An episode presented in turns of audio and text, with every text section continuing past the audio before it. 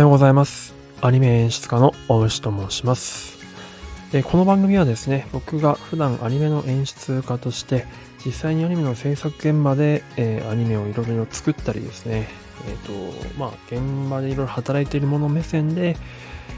アニメについていろんな話をしていこうと思っているチャンネルでございます。はい、えー、すいません、今日はですね、完全寝起きで多分、あの、配信の時間もいつもは、あの、火、木、土の7時なんですけど、えっ、と、7時をオーバーしていると思います。今ちょうど7時直前に撮っております。えー、申し訳ないです。すいません、お聞き苦しくて、いつもそんなに滑舌も良くないんですが、すいません。えっ、と、今日はですね、どんな話をしようかなと思って、まあ、呪術廻戦の話を、まあ、したかったんですけども、ちょっとですね、今、本当言い訳なんですが、ちょっと今パッタパタしておりまして、ちょっと準備ができてなくてですね、まあ、こんな感じの、えーランキング、えー紹介記事があったので、ちょっとそれに逃げようかなと思います。えーっとですね、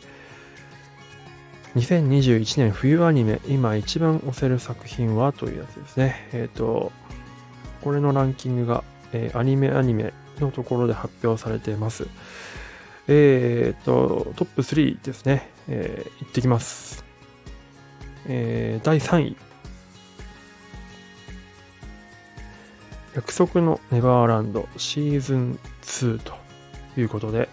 支持率は約8%でしたということですね。8%でそん8%で3位ってことは結構割れてるってことですよね。はい。では、第2位です。えー、進撃の巨人、ザ・ファイナルシーズンということで、これも支持率約9%ということです。はい、えーそして第1位ですね。えー、堀宮。支持率が約11%ということでございます。おめでとうございます、堀宮さん。えっ、と、正直ですね、僕は実はこの3位と2位、ヤクネバと進撃の巨人のファイナルシーズンはですね、すいません、ちょっと見てなくて、ヤクネバは第1期の1話だけ見てて、進撃の巨人は第1期、第2期みたいなのは見てたんですけど、ファイナルシーズンちょっと見れてない状態なので、なるほど、やばいなと思って、勉強したいとなと思ってます。えーどうでしょう？聞いてる方にとっては、やはり、なるほどっていう感じなのか。でも、支持率をこう、こんだけ分けてるのを見る、ともっといろいろと、他の作品の推しっていうのも多そうですね。ワールドトリガーとか、えあとモルカーか。モルカー流行ってますもんね、今。あと、まあ、SK8 も結構話題になったりとか、うんと、無色転生、ゆるキャンとかもありますよね。まあ、そういったのが、したぜっていう方もいらっしゃるかもしれないですね。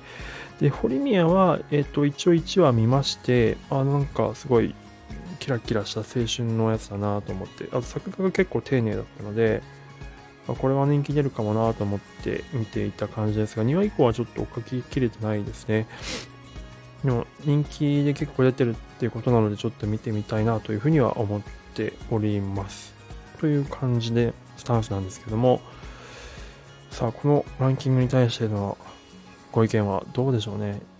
なるほどなのか、それとも、うんと、いやいやみたいな感じなのか。まあ、僕はちょっと結構今期は、うんと、最初1話結構見たんですけど、今まだ見てるのは、まあ、呪術廻戦がね、このランキングのその多分、なんて言うんでしょう、えっ、と、判断基準に入ってないと思うんですよ。